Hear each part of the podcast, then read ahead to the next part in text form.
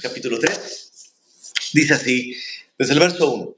Eh, Pedro y Juan subían juntos al templo a la hora novena, la de la oración. Y es interesante, todo, todo en este versículo es interesante, eh, porque Pedro y Juan son como, ah, son esa amistad improbable, ¿no?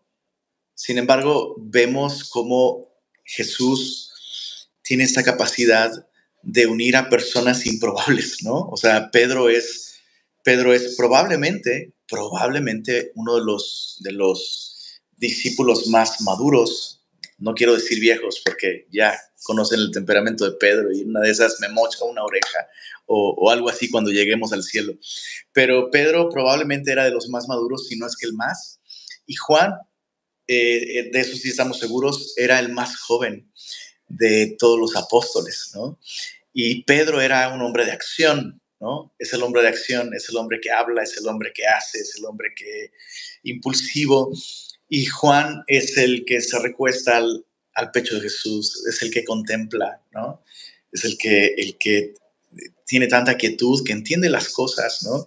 Eh, son como agua y aceite, pero eh, juntos, los vemos en muchos momentos juntos, eh, en los evangelios, eh, incluso aunque parece que hay un cierto tipo de rivalidad, eh, no rivalidad, pero pues sí, rivalidad amistosa, ¿no?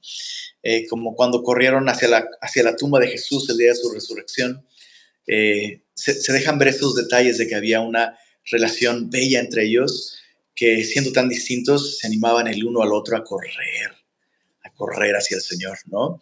Y vemos a, Juan, por ejemplo, eh, describiendo en su evangelio que aunque los dos corrieron a la tumba eh, el día de la resurrección, eh, Juan corrió más rápido y llegó primero, ¿no? interesante esta, esta amistad entre estos dos, porque los, los une Jesús y eso es tan bello. Estamos viendo en el libro de los Hechos que la iglesia justamente no es un club social, ¿verdad? No es un producto de la religión organizada, es el cuerpo de Cristo y nuestro cuerpo es diverso, ¿no? Tenemos orejas, tenemos nariz, tenemos ojos, tenemos manos, tenemos pies, tenemos distintos miembros, cada uno de ellos eh, a su manera, siendo parte de un mismo organismo y, contribuyendo al funcionamiento de este organismo. Y eso es lo que estamos viendo aquí. Vemos a esas dos personas tan distintas subiendo juntos. Eh, juntos a la oración y juntos al templo. Esas son dos cosas que me llaman mucho la atención porque em, siendo ya cristianos ellos y entendiendo que Jesús había resucitado, no abandonaron sus costumbres culturales, es decir, em, no dejaron de ser judíos y eso es interesante, em, normalmente se ofrecía el sacrificio de la tarde eh, por ahí de la, de la de la hora octava, eh, recuerda que los judíos contaban, ¿no? A partir de las, de las eh, seis de la mañana, cuando sale el sol, ¿no? Empezaban a contar por horas, ¿no? Entonces a las seis de la mañana empieza eh, la hora cero, a las siete la hora uno, hora dos, hora tres, hora, y así sucesivamente, hasta que la hora novena serían las tres de la tarde. Entonces, el sacrificio es a las dos de la tarde, el pueblo normalmente eh, veía el humo del sacrificio, ¿no? Y, sabían que era momento de ir y adorar al Señor al templo. Eh, pareciera que ellos no están subiendo a la hora del sacrificio, sino a la hora de la oración. Y, es bien interesante esto. Em, no podemos nosotros ser vasos dispuestos para el Señor si no somos vasos de oración. Ese es uno de los primeros llamados, es una de las primeras cosas en las que la iglesia primitiva perseveraba. Y los apóstoles están modelando eso a la iglesia. Y Jesús primero modeló esto a los discípulos. ¿no? Jesús era conocido como un hombre de oración. Y vemos a estos dos personajes tan dispares, tan distintos, unidos en su necesidad de perseverar en la oración. Y llama la atención eso, ¿no? Que que como iglesia el día de hoy estamos mucho más enfocados en muchas cosas, ¿no? Eh, nos preocupa que nuestra iglesia tenga grupos para jóvenes, grupos para, eh, para mujeres, grupos para hombres em, y un chorro de cosas. Pero las reuniones de oración normalmente son aquellas a las que menos eh, nos gusta asistir.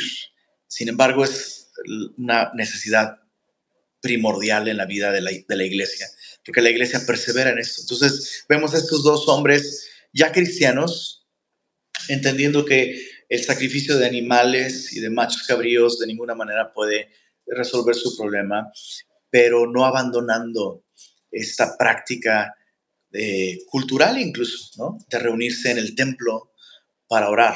Interesante. Entonces eh, suben ellos y algo va a suceder porque cosas suceden. Cuando tú y yo nos, disponemos a orar, eh, Dios se dispone a usarnos. Mira, verso 2 dice, y era traído un hombre cojo de nacimiento, a quien ponían cada día a la puerta del templo, que se llama la hermosa, para que pidiese limosna de los que entraban en el templo. Esto era algo común en la nación de Israel. Eh, una de las cosas eh, que a lo largo de la ley Dios enfatiza mucho es cuidar del pobre, cuidar de la viuda, cuidar del huérfano, eh, cuidar del, eh, del, desamparado, ¿no? Eh, porciones de la ley hacen énfasis en hacer misericordia, ¿no? Y pues el lugar donde mucho más fácilmente serías movido a misericordia sería en la puerta del templo. Vas a entrar a adorar a Dios y de pronto hay un recordatorio ahí eh, de que una persona vulnerable necesita, necesita misericordia, necesita ayuda.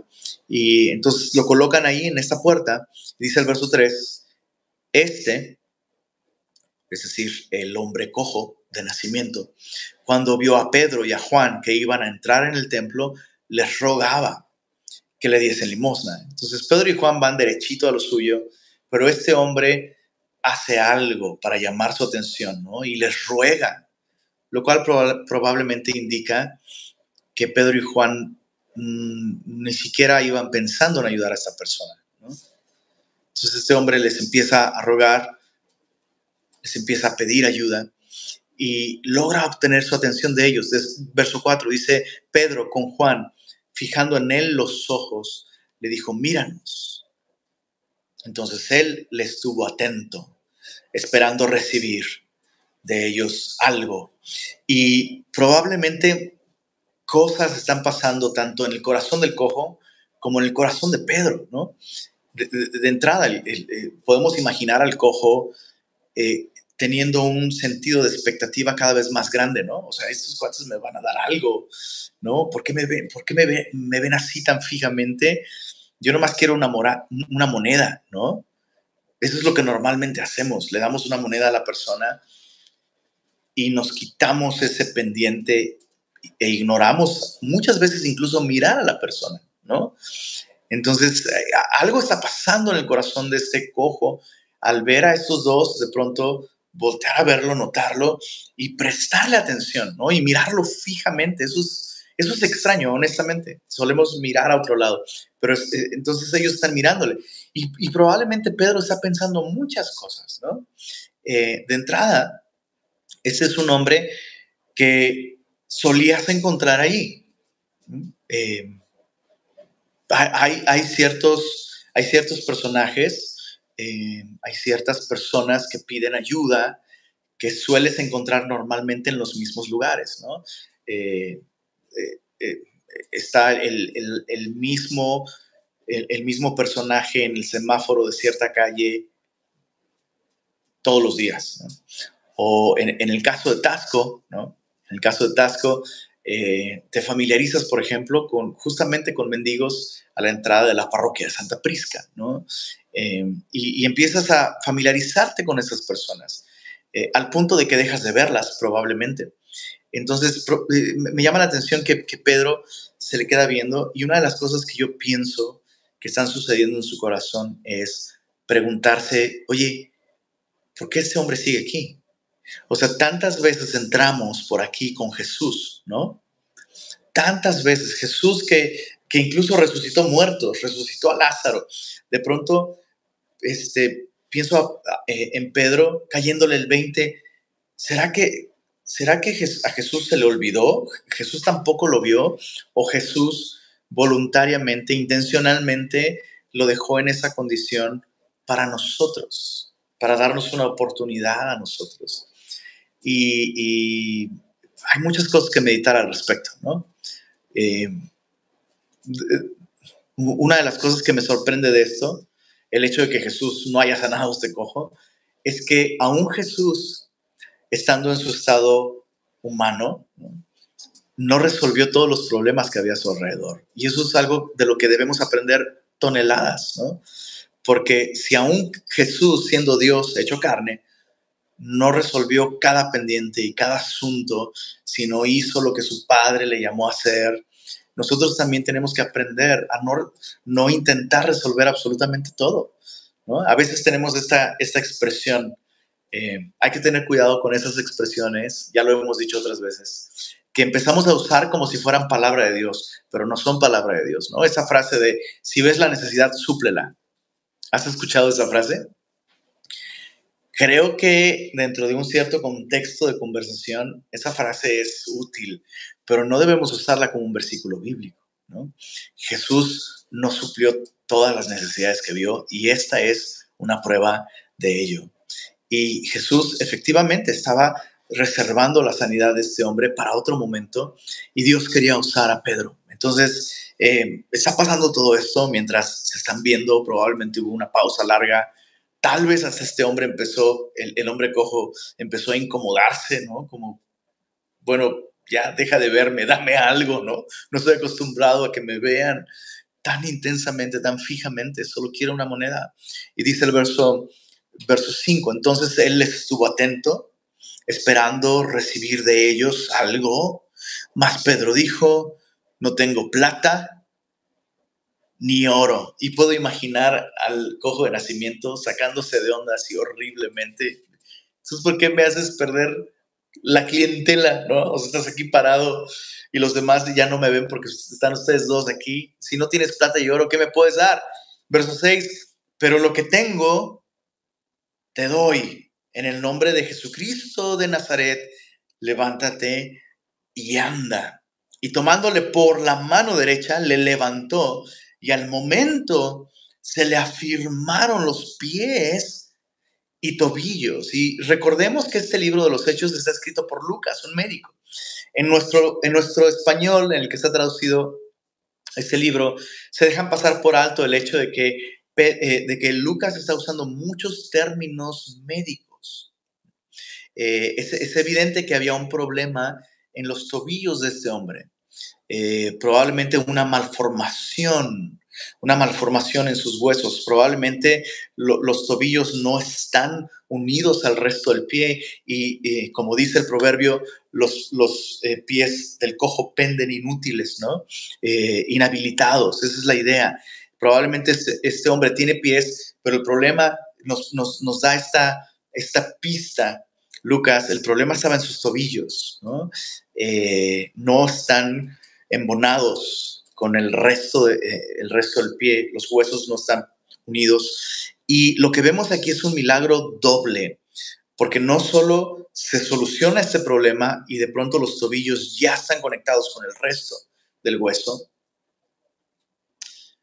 lo cual es un milagro, por supuesto, de sanidad, pero además este hombre experimenta una sanidad en sus tendones, en sus músculos, músculos que nunca se usaron, conexiones neurológicas, ¿no? Que controlan cierta parte, esa comunicación entre cerebro y pies. O sea, hay milagros por todos lados en, estos versículos. No necesito terapia, no necesito rehabilitación.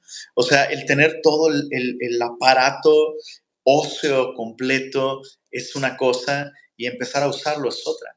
Y en un instante este hombre, eh, dice aquí, se le afirmaron los pies y tobillos y saltando se puso en pie y anduvo. Y mira qué hermoso, lo primero que este hombre hace al recibir la sanidad, al recibir la capacidad de caminar por sí mismo, hacia dónde, hacia dónde se dirigió, entró con ellos en el templo, andando y saltando y alabando a Dios. Ahora, leemos esto y nos da la impresión de que lo que Pedro le dio fue sanidad.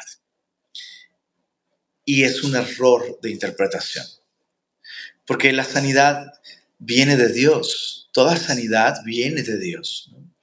Eh, Pedro no tiene el, don de sanidad. De hecho, em, eh, en el libro de Primera de Corintios o la carta a, los Corintios, la primera carta, Pablo mismo explica que hay distintos dones, Y llama la atención que cuando habla de dones de sanidad, eh, lo, habla en plural, dones de sanidades, porque el Espíritu mismo es el que hace todas estas cosas, repartiendo a cada uno en particular como Él quiere. Entonces, eh, Dios usó a Pedro para, para administrar o comunicar este eh, milagro de sanidad, absolutamente, pero no es Pedro quien tiene el don. Eh, eh, espero que se entienda esto. Pero no es Pedro, no es Pedro, es el Señor. Y de hecho Pedro lo va a explicar más adelante, pero solo, solo guarda eso en tu mente. Cualquier persona que sea usada por Dios en un momento dado para traer sanidad, la persona no es dueña de ese don, es el Señor. Entonces, pero nos vamos con esa idea de que Pedro le dio sanidad, porque dice, Pedro dijo, no tengo plata y oro, pero lo que tengo te doy. Dices, ah, pues sí le dio sanidad mira nuevamente el verso 6. ¿Qué es lo que Pedro tenía? No tengo plata ni oro, pero lo que tengo te doy. Las siguientes tres palabras son clave. En el nombre, en el nombre de Jesucristo de Nazaret. Levántate y anda. Entonces, ¿qué es lo que Pedro tiene? Tampoco tiene un nombre que puede usar como un amuleto, pero tiene una relación con, con, con esta persona, con Jesús de Nazaret. Eso es lo que Pedro tiene. Tiene una relación con, con Jesús tiene una encomienda de parte de Jesús, tiene una relación con Él que hace de Él un pescador de hombres. Entonces, me llama la atención esto muchísimo. Eh, no, tiene, no tiene plata ni oro, pero tiene lo importante, una relación con Jesús que puede transformarte. Y, y una vez más, ¿no? Recapacitando en lo que es la iglesia y lo que la iglesia tiene que ofrecer. No está mal, no está mal que una iglesia tenga eh, presupuesto. No está mal que la iglesia tenga infraestructura, no está mal que la iglesia tenga planes, no está mal que la iglesia tenga instalaciones, tenga programas. Maravilloso, todo eso es maravilloso. Pero cualquier otra organización tiene presupuesto, cualquier otra organización tiene eh, planes, programas, infraestructura, instalaciones, cualquier otra organización. Pero aquello que nosotros tenemos, que nadie más tiene, es un conocimiento íntimo, personal, relacional con Jesús. ¿Se entiende? Lo más importante que la iglesia tiene para ofrecer es el nombre de Cristo. Es una relación con Cristo, es el, el mensaje de Jesús, la persona de Jesús, a quien conocemos personalmente y a quien invitamos a otros a conocer personalmente. Si no tenemos eso, no tenemos nada, ¿no? Eh, recuerdo la historia de, eh, que escuché, no sé si es una historia real, pero se dice de, de algún papa, ¿no? Que caminando por el Vaticano, eh, junto con su asistente o algo así, le dice, mira fulanito, ya no podemos decir como Pedro, plata y oro no tengo. Y el, el, el asistente le contesta al Papa diciéndole, y me temo que tampoco podemos decir en el, al cojo, en el nombre de Jesús, levántate y anda. Entonces, pregunta importante, ¿qué es lo que, qué es lo que tú tienes para dar el día de hoy? De, verdad, o sea, contesta esa pregunta a nivel personal. ¿Qué es lo que tengo para dar? Si te cuesta trabajo responder esa pregunta, pregúntate, ¿qué es lo que estoy dando? Porque lo que tienes es lo que estás dando. ¿no? buenos consejos, tips, ah, influencia, em, ayuda económica. ¿Qué es, lo que, es lo que tienes para dar? Bueno, esos hombres tenían el nombre de Jesús. Eh, dice el verso, verso 9, después de esa sanidad, todo el pueblo le vio andar y alabar a Dios. Y le reconocían que era el que se sentaba a pedir limosna a la puerta del templo La Hermosa. Probablemente en un instante están preguntándose, ¿este cuate nos ha timado toda la vida? Esa sería una posibilidad. La otra posibilidad, algo está pasando, ¿no? Y se llenaron de asombro, dice, y espanto por lo que le había sucedido. Y teniendo asidos a Pedro y a Juan, o sea, bien apañados, ¿no? Este, este cojo los tiene agarradísimos. Eh, dice, el cojo que había sido sanado, todo el pueblo atónito, o sea, el, el pueblo está procesándolo, ¿no? Están espantados unos, asombrados otros. Dice, todo el pueblo atónito concurrió a ellos al pórtico que se llama de Salomón. Viendo esto, Pedro respondió al pueblo, varones israelitas, ¿por qué os maravilláis de esto? ¿O por qué ponéis los ojos en nosotros como si por nuestro poder o piedad hubiésemos hecho andar a este? ¿Te das cuenta? Pedro mismo eh, tiene que aclarar a la gente, hey, dos preguntas. Número uno, ¿por qué se maravillan de esto? O sea, ¿acaso no adoramos a un Dios para el cual no hay nada difícil? O sea, ni siquiera imposible. Eso está fuera del vocabulario de Dios. Pero difícil, ¿no? Ni siquiera es que a Él le cuesta trabajo restaurar huesos que Él creó. O sea, él, si Él puede levantar a alguien de los muertos, Él puede, si Él hizo los cielos y la tierra, ¿por qué, por qué nos sorprende tanto? ¿Por qué les sorprende tanto? Si ustedes se supone que conocen a Dios, que Él haya hecho algo como esto. Y en segundo lugar, ¿por qué nos ven a nosotros como si por nuestro poder o piedad hubiésemos hecho andar a este? Y eso es, tan increíble. Eso es tan increíble. Pedro, Pedro se rehúsa a que la gente ponga su esperanza y su atención en el instrumento.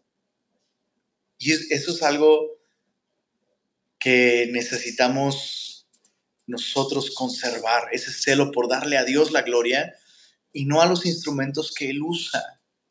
Eh, pero, pero para nosotros, ¿no? Como Pedro mismo dice que amamos a Jesús, a quien nunca le hemos visto, ¿no? no hemos visto a Jesús, nunca lo hemos visto. Pero vemos sus instrumentos, ¿no? Vemos a las personas que él usa eh, y nos, nos, nos podemos ver tentados a irnos con la finta y pensar que el instrumento es el importante y no el artista, no, el sanador, no el doctor, no el médico. Em, por ponerte un ejemplo, hace algunos años el pastor Héctor Hermosillo me hizo el enorme favor de conseguirme una guitarra. Eh, me hizo el favor de ir eh, cuando él estaba, él vivía en Estados Unidos, en Chicago específicamente. Me hizo el favor de ir a una tienda, probar guitarras y eh, comprarla. me hizo el favor de comprarla para traérmela a México. Y recuerdo que cuando, cuando la sacó, le dije, por favor, toca algo, y la tocó, y yo dije, no, no, no, suena impresionante, suena, qué, guitarra, Dios mío. Entonces me dijo, vas, bro, tienes que tocarla tú, es tuya. Me la pasa, la toco, y no sonó igual. y descubrí algo. Eh, no era la guitarra, sino el guitarrista. Y es lo mismo, ¿sabes? Con el Señor. El Señor puede escoger usar distintos instrumentos y damos gracias a Dios, damos gracias a Dios por esos instrumentos que están dispuestos y disponibles, pero nunca es el instrumento, siempre es el Señor, siempre es el Señor. Y hay que tener cuidado con esto, ¿no? A nivel personal, tener cuidado de no darnos a nosotros la gloria, ¿no? De pronto alguien se convierte y tendemos a pensar, ah, es que, es que yo le compartí, ¿no?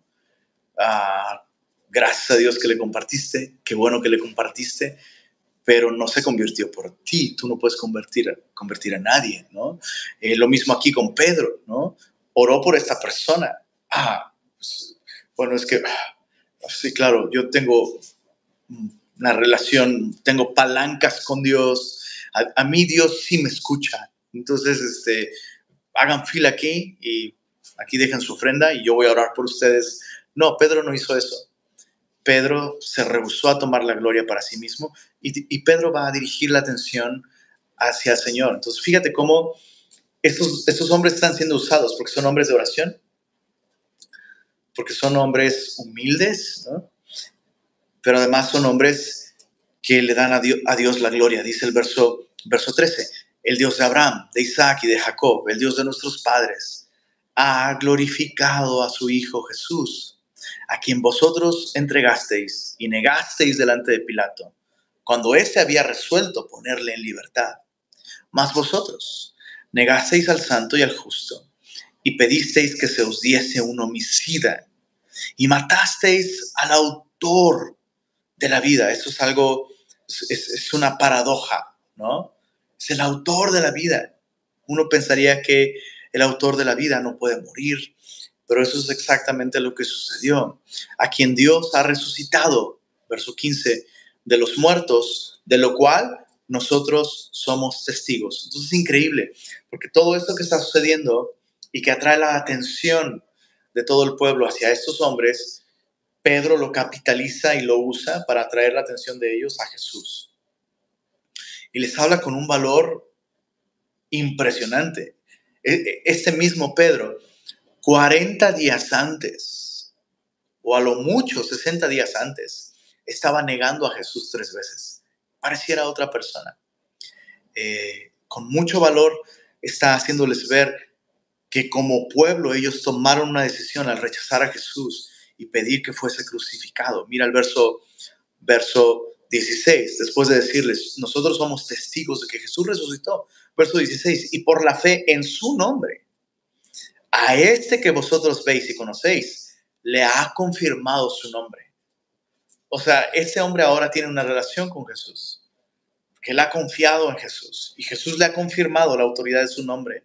Dice, y la fe que es por él ha dado a este completa sanidad en presencia de todos vosotros. Mas ahora, hermanos, sé que por ignorancia lo habéis hecho. Eh, no sé cuándo fue la última vez que tú le dijiste a alguien, pues bueno, es, que eres un ignorante, ¿no? Pero básicamente Pedro es lo que les está diciendo, ¿no? No lo está diciendo con ese, con ese mood o con, ese, con esa intención, pero es esencialmente lo que les está diciendo. Sé que por ignorancia lo han hecho, como también vuestros gobernantes. Verso 18, pero Dios ha cumplido así lo que había antes anunciado por boca de todos sus profetas, que su Cristo había de padecer. Entonces Pedro usa la experiencia presente para decir, hey, su atención debe estar en Jesús. Y Jesús es alguien de quien toda la Biblia da testimonio. Esto no es algo nuevo. Este no es el nuevo mover de Dios. Este es el plan original de, Dios desde Génesis capítulo 3. Cuando Dios dijo que a través de la simiente de la mujer bendeciría al mundo y lo restauraría al estado previo a la caída. O sea, la simiente de la mujer es la que eh, restauraría la creación entera. Y eso es lo que se procede, lo que Pedro procede a explicar. Así que arrepentidos y convertidos para que sean borrados vuestros pecados, para que vengan de la presencia del Señor tiempos de refrigerio. Eso es una referencia al milenio, ese periodo de mil años en el que Israel sería restaurado, dejaría de ser perseguido, dejaría de padecer el rechazo del mundo entero. Cristo estará reinando, dice el verso 20, y Él envíe a Jesucristo, que os fue antes anunciado, a quien de cierto es necesario que el cielo reciba hasta los tiempos de la restauración de todas las cosas, de que habló Dios por boca de sus santos profetas que han sido desde tiempo antiguo. Porque Moisés dijo a los padres, el Señor vuestro Dios os levantará profeta de entre vuestros hermanos como a mí. A él oiréis en todas las cosas que os hable. Esto está en Deuteronomio capítulo 18, versos 15 y 16. Es una profecía que Moisés hizo acerca del Mesías. Eh, dice el verso 23, y toda alma que no oiga a aquel profeta será desarraigada del pueblo. Y todos los profetas, desde Samuel en adelante, cuantos han hablado, o sea, todo el Antiguo Testamento habla acerca de Jesús, dice, también han anunciado estos días. Vosotros sois los hijos de los profetas y del pacto que Dios hizo con nuestros padres, diciendo a Abraham, ahí está, en tu simiente serán benditas todas las familias de la tierra. A vosotros primeramente, Dios habiendo levantado a su Hijo, esto es la resurrección, habiéndolo resucitado, lo envió para que os bendijese, a fin de que cada uno se convierta de su maldad. ¿Te das cuenta? Ese es, ese es el mensaje cristiano. Es un mensaje que empezó a tejerse desde el Antiguo Testamento, desde Génesis. El Evangelio no es el plan B, el Evangelio es el plan de Dios desde el principio. No es un Dios distinto. El mismo Dios, ¿no? Eso es, a mí me llama mucho la atención cómo e, es consistente con el Dios del Antiguo Testamento. Algunos consideran que el Antiguo Testamento revela un Dios iracundo, caprichoso, enojado, temperamental, y que el Nuevo Testamento es como el antídoto a ese Dios eh, iracundo, Dios de plagas, Dios de ira, ¿no? y que, que Jesús viene a ser un Dios distinto, pero no es lo que vemos en la Biblia. De hecho, Pedro mismo está diciendo, hey, el mismo Dios que creó todas las cosas para bendecir, ¿no? El mismo Dios que en los primeros capítulos de Génesis habló bendición a las criaturas, ¿no? Al hombre.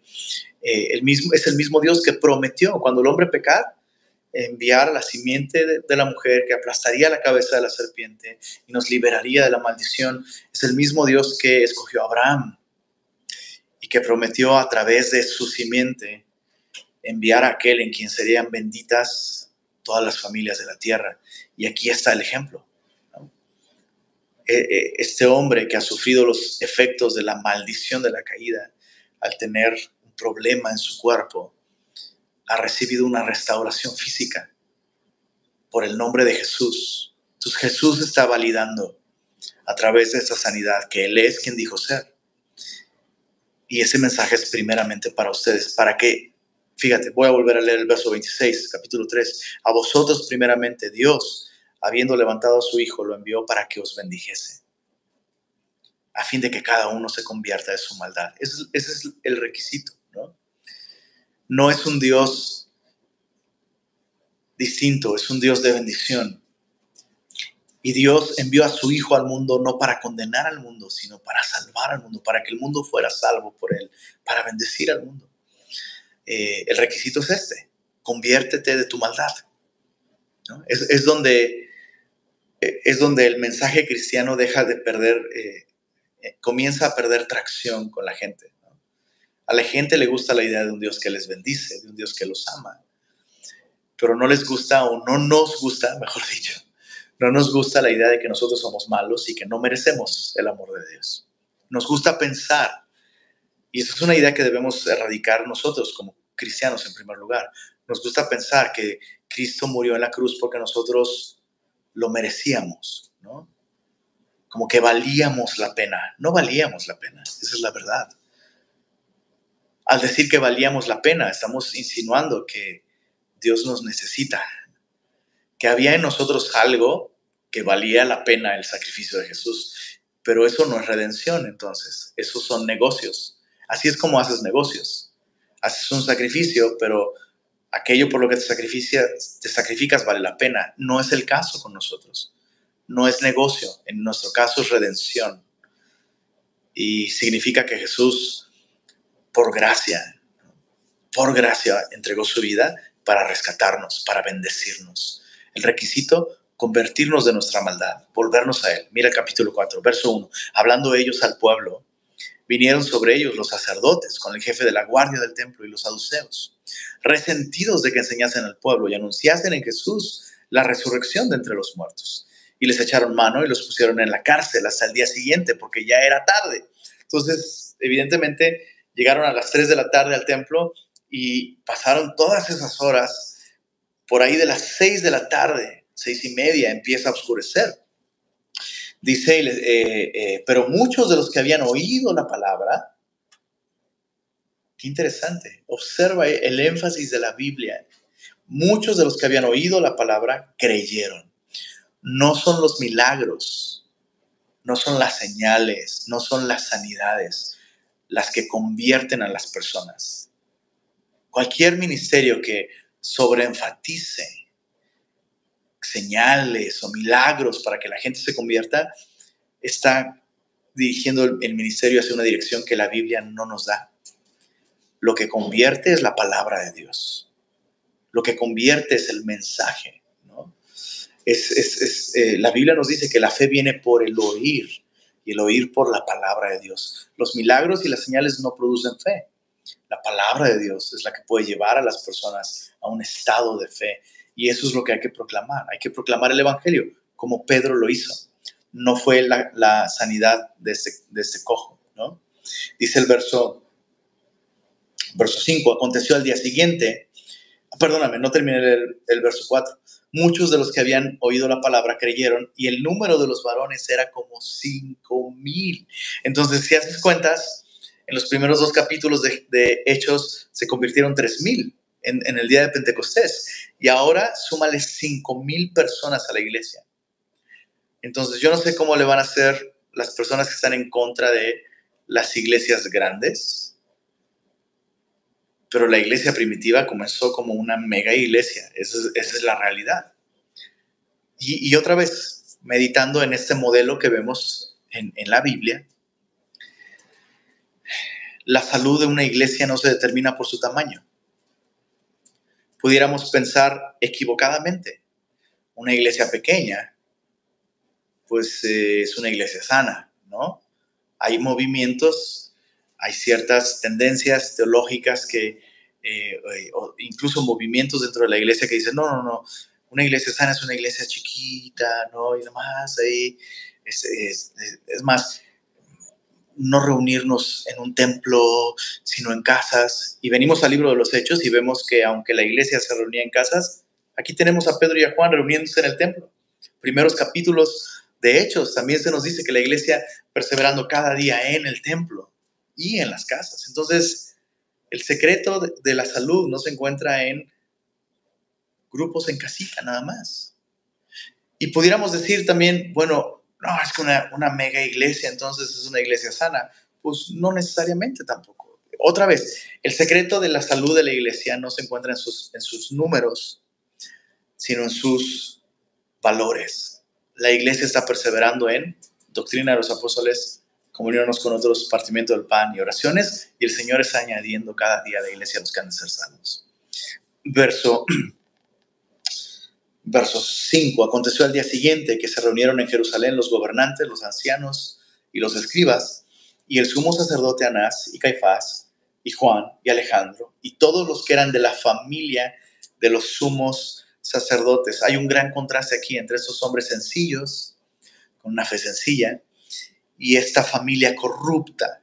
El hecho de que se mencione distintos sumos sacerdotes nos habla de corrupción. De hecho, en ese tiempo eh, había dos sumos sacerdotes, Anás y Caifás, lo cual estaba prohibido por la ley porque el sumo sacerdocio era vitalicio. El sumo sacerdote dejaba sus funciones cuando moría. Eh, pero esto ya se había vuelto algo político, literalmente. Entonces, esos hombres tienen, tienen política, tienen, tienen el dinero, tienen eh, acceso, tienen, tienen educación, tienen infraestructura, ¿no? Pero no tienen el nombre de Jesús. Verso 7. Y poniéndolos en medio, puedes imaginar este gran contraste, esta familia casi, casi de mafia religiosa y estos hombres sencillos, en medio de estos lobos rapaces. Y poniéndolos en medio les preguntaron, ¿con qué potestad o en qué nombre habéis hecho vosotros esto? Entonces Pedro, lleno del Espíritu Santo, les dijo, mira esto, gobernantes del pueblo y ancianos de Israel. Y eso es súper interesante, súper, súper, súper interesante. Tenemos mucho que aprender acerca de la llenura del Espíritu Santo. Muchas personas del día de hoy afirman estar llenas del Espíritu Santo porque levantan su voz en contra de la religión establecida y, y, casi casi se sienten Jesús cada uno de ellos, ¿no? levantando ayes en contra de falsos maestros y, falsos profetas y ay de ustedes y, y exponen todos estos engaños de esas personas y literalmente sus ministerios, entre comillas, están enfocados en exponer la falsedad de estos falsos maestros. Y qué interesante que Pedro, en este momento, lleno del Espíritu Santo, reconoce, eso es interesante, pues reconoce la autoridad de esas personas. Muy interesante. Y la Biblia me dice que el fruto del Espíritu es amor, gozo, paz, paciencia, benignidad, bondad, fe, mansedumbre y templanza. Y por eso es que Pedro escribe en su primera carta, nos exhorta acerca de santificar al Señor en nuestros corazones, en nuestros corazones, y presentar defensa con mansedumbre ante todo aquel que demande razón de la esperanza que hay en nosotros. Palabras de Pedro. Y vemos a Pedro justamente haciendo esto santificando al Señor en su corazón y presentando defensa con mansedumbre ante esas personas. Malos, malas autoridades, sin lugar a duda, pero autoridades, ¿no? Gobernantes del pueblo. Mira el respeto con el que Pedro les habla. Entonces, no, no me vengas con que estás lleno del Espíritu Santo si no estás actuando con mansedumbre, si estás gritando, si hay amargura, ¿no? Eso, eso no es el Espíritu Santo, eso, eso es carne. Gobernantes del pueblo y ancianos de Israel, puesto que hoy se nos interroga acerca del beneficio hecho a un hombre enfermo, de qué manera éste haya sido sanado, sea notorio a todos vosotros y a todo el pueblo de Israel, que en el nombre de Jesucristo de Nazaret, a quien vosotros crucificasteis, y a quien Dios resucitó de los muertos, por él este hombre está en vuestra presencia sano. Este Jesús es la piedra reprobada por vosotros los edificadores, la cual ha venido a ser cabeza del ángulo. Pedro está citando Salmos 118, 32. Pedro está hablando con mucho respeto y mucha mansedumbre, pero también con mucha autoridad. Está diciendo, este es el problema. Son cosas difíciles de, comunicar, pero Pedro está hablando verdad, ¿no? Increíble, increíble.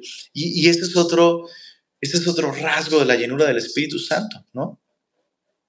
A veces pensamos que alguien lleno del Espíritu Santo nunca se va a atrever a decir algo que haga sentir mal a las personas, ¿no? A veces creemos que un buen cristiano es aquel que nunca dice algo que haga sentir mal a otros. Ay, no, ¿cómo voy a decirle esto? Y si se siente mal, es que eso no es amor. Hablar y decirle a otra persona algo que lo haga sentir mal, eso no es amor. Y la Biblia me dice que el fruto del Espíritu es amor. Bueno, también la Biblia me dice que el amor, primera de Corintios 13, se goza de la verdad. Y la Biblia misma me anima a hablar la verdad en amor, lo cual implica decir las cosas que se tienen que decir, ¿no? Esta era la verdad. Estos hombres crucificaron a Jesús. Estos hombres desecharon la piedra reprobada. Perdón, desecharon, desecharon la piedra que ha venido a ser cabeza del ángulo. Verso 12. Y en ningún otro hay salvación, porque no hay otro nombre bajo el cielo dado a los hombres en que podamos ser salvos. Entonces, lecciones importantes. No confundamos amabilidad, no confundamos pena, con características espirituales de alguien lleno del Espíritu Santo. Ah, o sea, seamos amables, ¿no? Seamos sensibles, hay cosas que nos debiera dar pena, ¿no? Cosas que no debiéramos hacer o no debiéramos decir, aunque no sean malas. Pero si aún entre nosotros como creyentes no estamos dispuestos a hablar verdad en amor, ¿cómo vamos a comunicar este tipo de noticias tan difíciles, ¿no? Aquellos que no conocen al Señor. ¿Se entiende? Necesitas madurar. Si este es tu caso, si ese es nuestro caso, necesitamos madurar y, deshacernos de esos conceptos. Ay, no, alguien lleno del Espíritu Santo nunca hace sentir mal a nadie, solo eh, suspira y sonríe.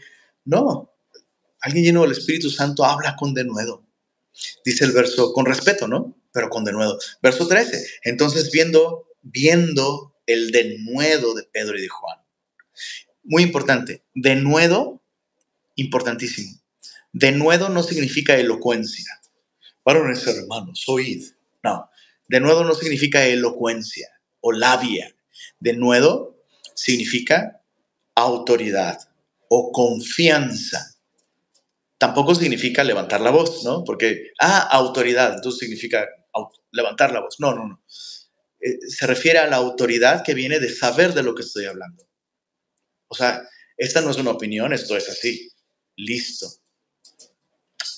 Verso, verso 13, viendo el denuedo de Pedro y de Juan y sabiendo que eran hombres sin letras y del vulgo, se maravillaban y les reconocían que habían estado con Jesús. Eso es lo importante. Otra vez, ¿qué es lo que Pedro tenía para dar? Un nombre. Pero no un nombre como, ah, desbloqueé información y descubrí el nombre secreto de Dios, ¿no? No, no, no, no. Se refiere a, bueno, tengo un nombre porque eh, conozco a esta persona, sé quién es Jesús. Y eso es lo que puede transformar ¿sabes? Nuestra manera de relacionarnos con aquellos que no conocen al Señor. E, esto es lo que Dios va a usar. Dios, y, eso es muy importante aclararlo. Este verso está aquí no para exaltar la ignorancia, ¿no?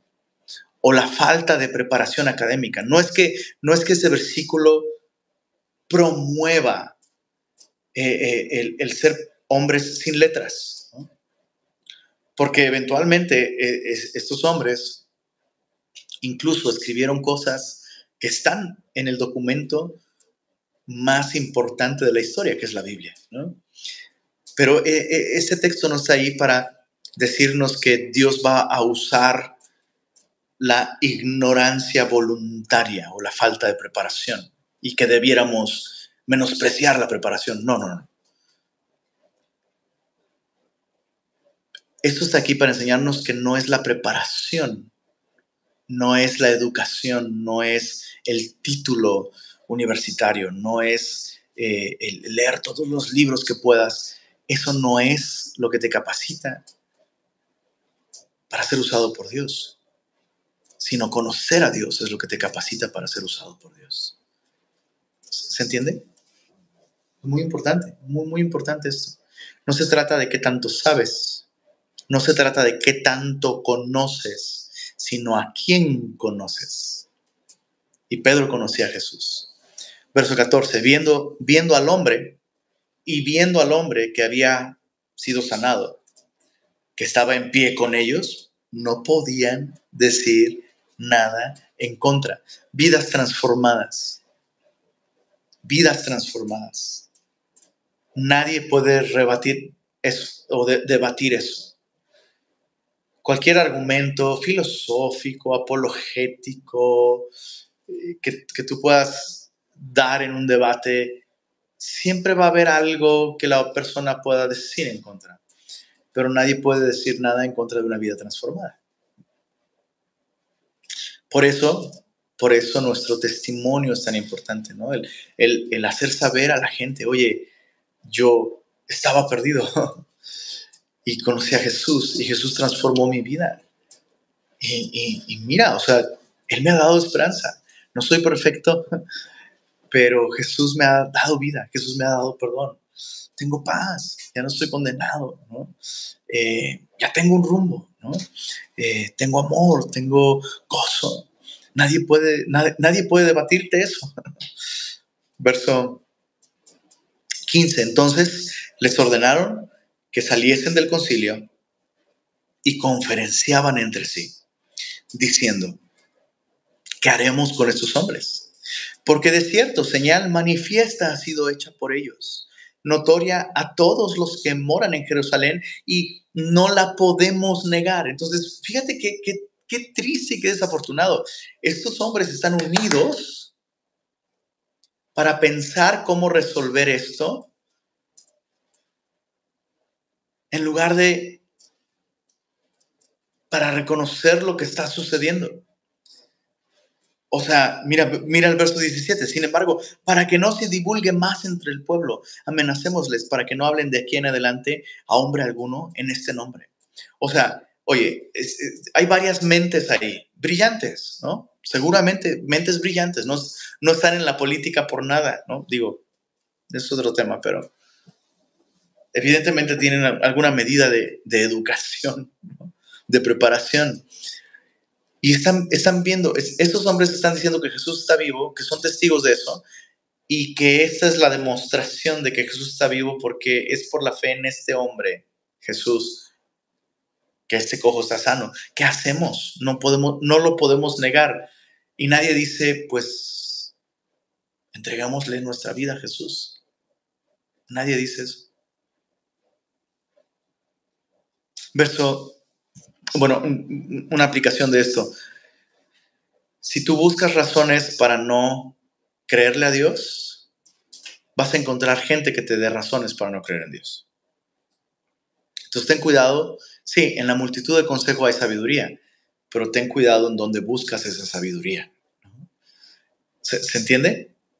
O sea, puede haber un momento en el que no te convenga convertirte o creerle a Dios o aceptar las evidencias, y si buscas lo suficiente, vas a encontrar personas que te hagan segunda. Sí, no, no, deberías arrepentirte de tu pecado, o no deberías tomar esta decisión, o no deberías creer en Jesús.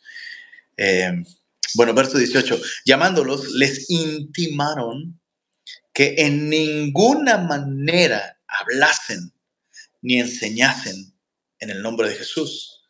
Mas Pedro y Juan respondieron diciéndoles, otra vez, van a hablar representando correctamente a Jesús, quien cuando le maldecían no respondía con maldición. Verso 19, juzgad si es justo delante de Dios obedecer a vosotros antes que a Dios. O sea, estos hombres no están actuando con un espíritu rebelde, ¿no? No, están respondiéndole a estas autoridades, pero reconociendo que hay una autoridad mayor por encima de ellos. Eso es importante porque, por ponerte un ejemplo, si estás dejando de trabajar en tu oficina o en tu trabajo, estás trabajando de, estás dejando de hacer bien tu trabajo por hacer tus devocionales, o estás incluso distrayendo a otros en horas de trabajo por compartirles el Evangelio, y tu jefe te llama y te dice, oye, no puedes distraer a otros con estas cosas ni con ninguna otra, ¿no? Este, te voy a correr por favor, por favor, por favor, no uses este versículo como una excusa para ser holgazán y no trabajar, ¿no? es más necesario que obedezca a Dios antes que a, ti, ¿no? Y luego que hay andes, ¿no? Eh, eh, presumiendo que todo el tiempo estás sin trabajo porque eres muy buen cristiano. No, no, no, no, eso es otra cosa. ¿Se, ¿Se, entiende el punto? Sí, eso es importante. Muy importante. La actitud con la que ellos están respondiendo a las autoridades. Es una, es una actitud de humildad, ¿no? No es que ellos quieren destruir el judaísmo. Ellos están hablando de Jesús y siguen siendo judíos, siguen yendo a, a, sus reuniones, a la reunión de oración, ¿no? Pero en este caso en particular, dice Pedro, no podemos dejar de decir lo que hemos visto y lo que hemos oído. Verso 21. Ellos entonces les amenazaron y les soltaron, no hallando ningún modo de castigarles por causa del pueblo, porque todos glorificaban a Dios por lo que se había hecho. Es muy importante. Nadie estaba glorificando a Pedro, nadie estaba glorificando ningún otro nombre más que a Dios, ya que el hombre en quien se había hecho este milagro de sanidad tenía más de 40 años. Verso 23. Vamos a terminar leyendo eh, los siguientes versos. Y puestos, puestos en libertad, vinieron a los suyos. Qué hermoso. Y contaron todo lo que los principales sacerdotes y los ancianos les habían dicho. Entonces, esto es al día siguiente, ¿no? Eh, salieron a la reunión de oración un día antes, a las 3 de la tarde, no regresaron y al día siguiente, ¿no? Evidentemente se corrió la voz, algo pasó en el templo, probablemente los discípulos saben, hijo, ese Pedro ya se metió en problemas otra vez, ¿no? puestos en libertad, vinieron a los suyos, contaron todo lo que los principales sacerdotes y ancianos les habían dicho, y ellos, habiéndolo oído, alzaron unánimes, verso 24, Hechos 4, alzaron unánimes la voz a Dios y dijeron, soberano Señor, tú eres el Dios que hiciste el cielo y la tierra, el mar y todo lo que en ellos hay. Comienzan su oración reconociendo quién es Dios y lo que Dios ha hecho. Eso es importante en nuestras oraciones. Comenzar siempre con un tiempo, tiempo de reflexión, tiempo de adoración, un tiempo de alabanza. Eso eso es la adoración y eso es la alabanza. A través de la adoración, reconocer quién es Dios y lo que Él ha hecho. Tú eres un soberano Señor, tú eres el Dios que hiciste el cielo y la tierra, el mar y todo lo que en ellos hay. Otro elemento importante de la oración recordar lo que la Biblia nos enseña acerca de Dios, lo que Dios mismo ha dicho. Verso 25, que por boca de David tu siervo dijiste, ¿por qué se amotinan las gentes?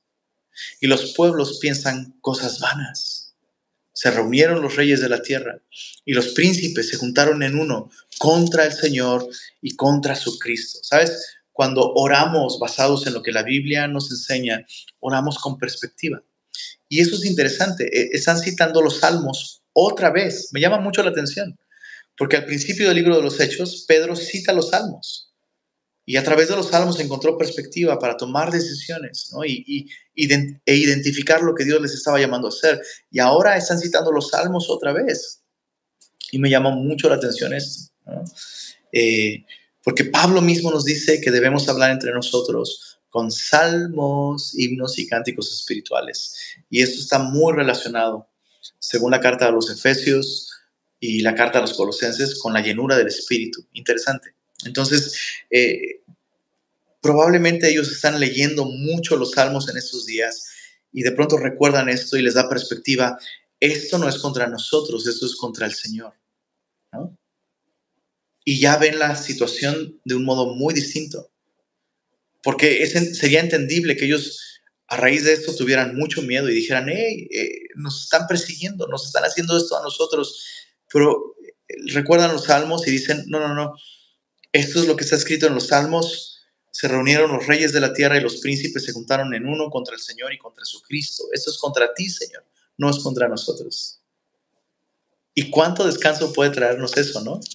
Cuando, cuando sufrimos consecuencias dolorosas, cuando nos metemos en situaciones complicadas por obediencia a Cristo, ya no es problema nuestro, sino es problema de Jesús. No es contra nosotros, sino es contra Cristo, ¿no? el Evangelio, no te están rechazando a ti, están rechazando a Jesús. No, sé si se sigue escuchando por ahí el... Mm, Ah, bien, eso. Entonces, e, ellos tienen perspectiva. La Biblia, mientras oraban la Biblia, eso les trajo perspectiva. Verso 27, porque verdaderamente se unieron en esta ciudad contra tu santo Hijo Jesús, a quien ungiste, Herodes y Poncio Pilato, con los gentiles y el pueblo de Israel, para hacer cuanto tu mano y tu consejo habían antes determinado que sucediera. Y ahora, Señor, mira sus amenazas y concede a tus siervos que con todo de nuevo hablen tu palabra. Me, sorprende que después de, de orar todo lo que oraron, su petición no fuera, y ahora Señor, concede protección a tus siervos. Que no hubiera estado mal, honestamente no hubiera estado mal pedir protección. O ahora, Señor, impide que esos hombres nos hagan daño para que podamos seguir predicando. Que tampoco hubiera estado mal pedir eso. Pero si hubieran pedido eso, eso, eso revelaría que su mayor interés es su seguridad. Pero observa cuál es su mayor interés de ellos. Su mayor interés es que la gente siga escuchando de Jesús. Su mayor interés es que ellos sigan teniendo el valor, de nuevo, para hablar de Jesús. ¿Qué, qué calidad de oración, ¿no? Necesitamos oraciones con mayor calidad. Concede a tus siervos que con todo de nuevo, autoridad, confianza, valor, hablen tu palabra, mientras extiendes tu mano para que se hagan sanidades y señales y prodigios. Dice, mediante el nombre de tu santo Hijo Jesús. ¿Qué, ¿Qué, sucede con oraciones de este tipo? Dios no te va a decir que no a una oración de este tipo.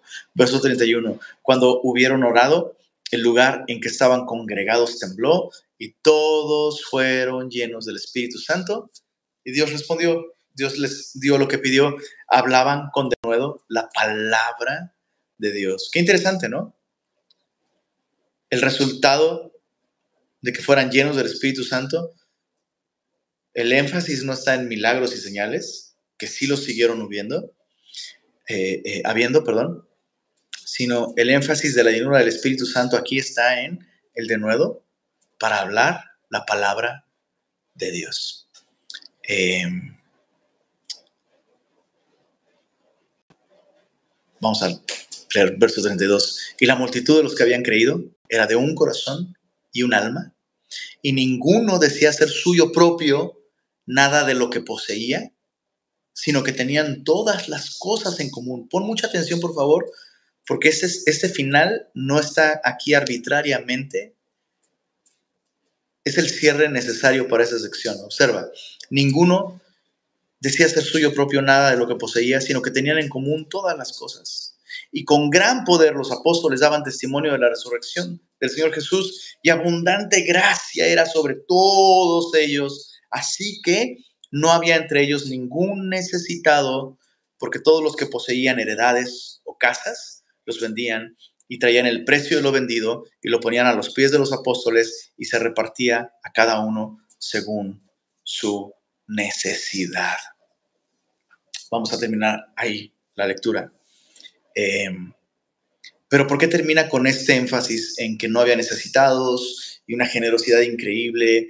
Eh, de modo que entre todos los cristianos eran ocho mil, imagínate, entre toda esta comunidad de creyentes se erradicó la pobreza, se erradicó la enfermedad, se erradicó la necesidad. No había personas sin pan, no había personas sin comer, no había personas sin vestir. ¿Recuerdas cómo comenzó esta sección? Pedro y Juan subiendo al templo y ahí en el templo hay necesidad.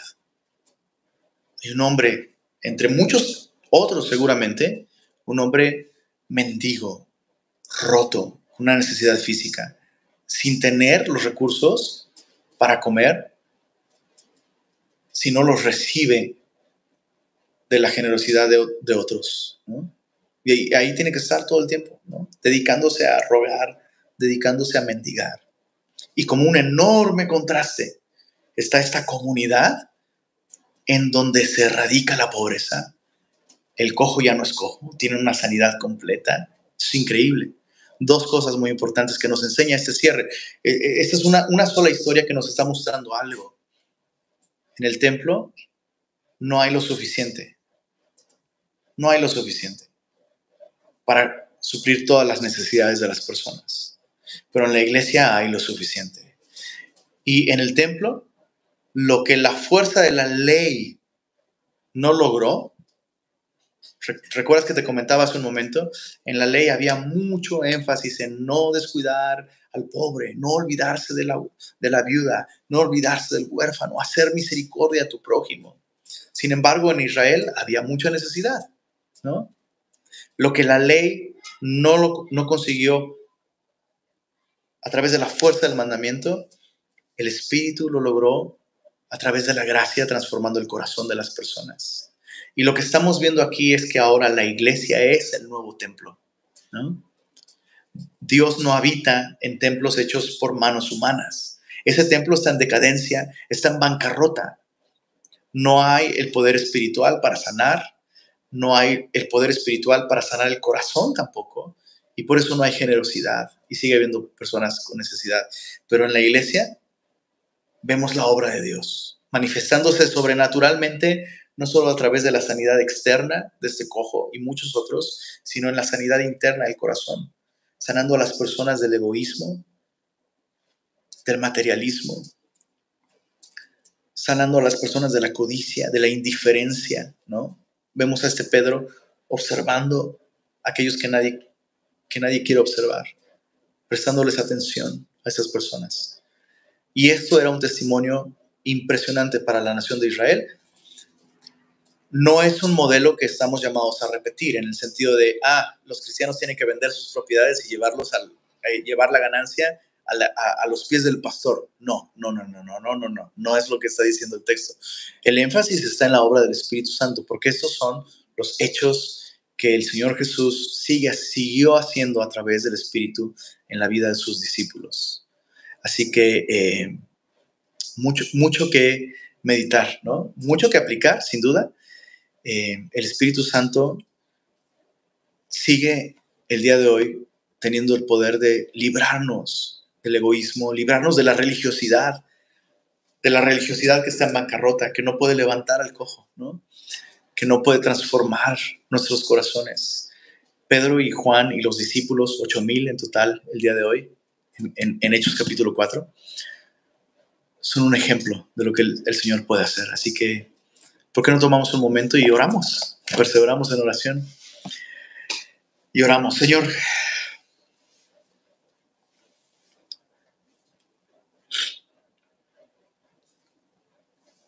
No queremos ser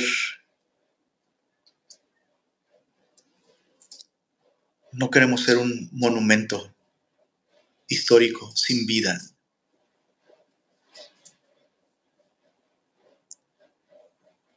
No queremos convertirnos, Señor, en esa religiosidad estéril, en bancarrota, simplemente con una fachada externa de grandeza. Llámese relevancia, llámese presupuesto, llámese instalaciones de primera, programas, pero sin vida interna, Señor. No queremos ser eso. Queremos ser como lo cantábamos en un principio, Señor.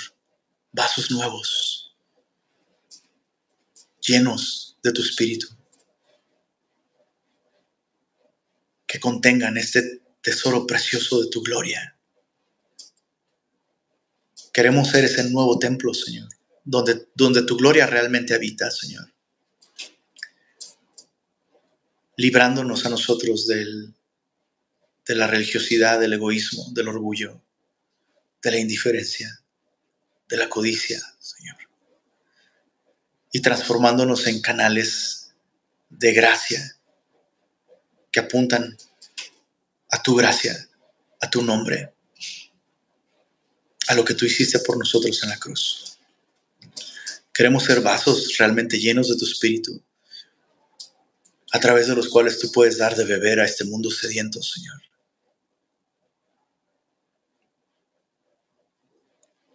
Perdónanos, Señor. Perdónanos si somos personas religiosas de apariencias. Líbranos de eso, Señor. Y concédenos ser llenos de tu Espíritu el día de hoy, Señor. Danos, danos arrepentimiento también, Señor, si tenemos que renunciar a esta religiosidad vacía y hueca, Señor. Y llénanos de tu Espíritu realmente, Señor. Necesitamos de ti, Señor. Y queremos vivir vidas como las de Pedro y Juan en este capítulo, Señor. Que lleven a aquellos que nos rodean a glorificarte a ti nada más, Señor. Haz esto con tu iglesia, Señor, por favor. Y esta noche, de un modo especial, llénanos de tu espíritu. Hemos leído, esas son oraciones que tú contestas, Señor. Danos de nuevo, Señor. Danos de nuevo para hablar de tu amor y de tu gracia. Y haz de nosotros testimonios vivos, Señor, que no pueden contradecirse, Señor. Gracias, Señor, por tu palabra esta noche y por permitirnos recordar que a todo aquel que pide, recibe, Señor. Y esto es lo que pedimos. Llénanos de tu espíritu, Señor. Lo pedimos en tu nombre y para tu gloria. Amén.